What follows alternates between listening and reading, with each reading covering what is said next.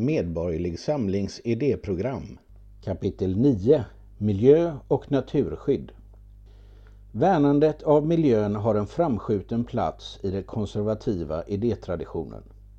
Människan har genom sin särställning ett ansvar att förvalta vår planet med dess rika naturresurser på ett långsiktigt hållbart sätt. Medborgerlig Samling anser att miljöfrågor ska drivas utifrån fakta och evidens där helhetssyn går före ineffektiv symbolpolitik. Det är viktigt att säkerställa att åtgärder för miljön får reella effekter och inte bara flyttar problemen någon annanstans eller skjuter dem på framtiden.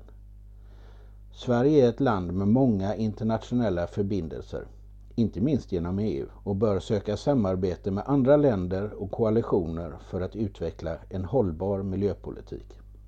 Miljöproblem går ofta i hand i hand med korruption och svag ekonomisk utveckling. En stegrad produktion och konsumtion kan också innebära stora belastningar på miljön. Tillväxt är emellertid nödvändig för att kunna upprätthålla välfärden samtidigt som den inte får ske på framtida generationers bekostnad. Medborgerlig Samling menar att tillväxt i föreningar med forskning och teknologiska framsteg är den bästa lösningen för att skapa ett hållbart och välmående samhälle. Kretsloppsprincipen är en central del av ett hållbart samhälle. Genom återvinning och återanvändning skapas villkor för ett hållbar produktion och konsumtion.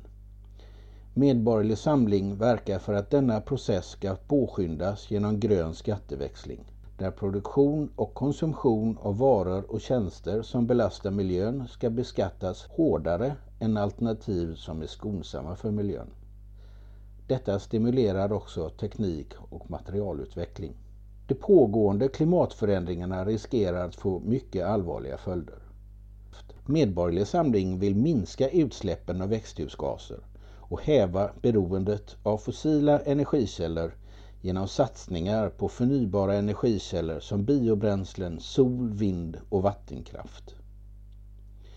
Nästa generations kärnkraft, så kallad generation 4, ska också vara en möjlighet för framtidens energiförsörjning, liksom nya tekniker såsom fusion med minimal miljöpåverkan.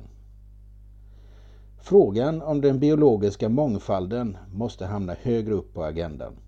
Ekosystem med rik biologisk mångfald, till exempel gamla kulturlandskap, präglas av en komplicerat samspel mellan olika organismer. Något som ger kraft och uthållighet. Skyddet av områden med värdefulla växt och djurliv måste stärkas. Både ur ett nationellt och internationellt perspektiv. Detta innebär även att gamla kulturväxter och traditionella lantraser aktivt ska bevaras. En annan ödesfråga är tillståndet i våra sjöar och hav, där växt och djurlivet sedan lång tid tillbaka är utsatt för hårda påfrestningar. Utsläpp av kväve, fosfor och giftiga ämnen måste reduceras på ett ansvarsfullt sätt.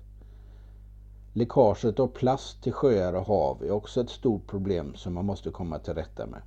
Plast som inte på grund av dess funktion måste vara beständig under lång tid bör ersättas med nedbrytbar plast eller substitut. Den ständigt aktuella frågan om överfiske måste också lyftas och hanteras gränsöverskridande.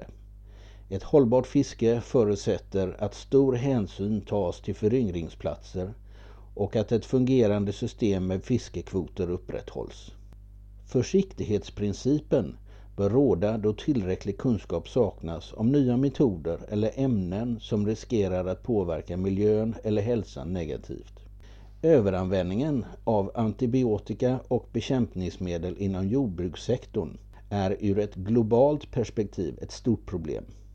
Den restriktiva användningen i Sverige bör framhållas som ett gott exempel. Sverige är ett föredöme när det gäller jordbruk och djurskötsel där både konventionell och ekologisk produktion har en viktig roll att fylla. Medborgerlig Samling verkar för att Sveriges höga standard inom jordbruk ska spridas internationellt.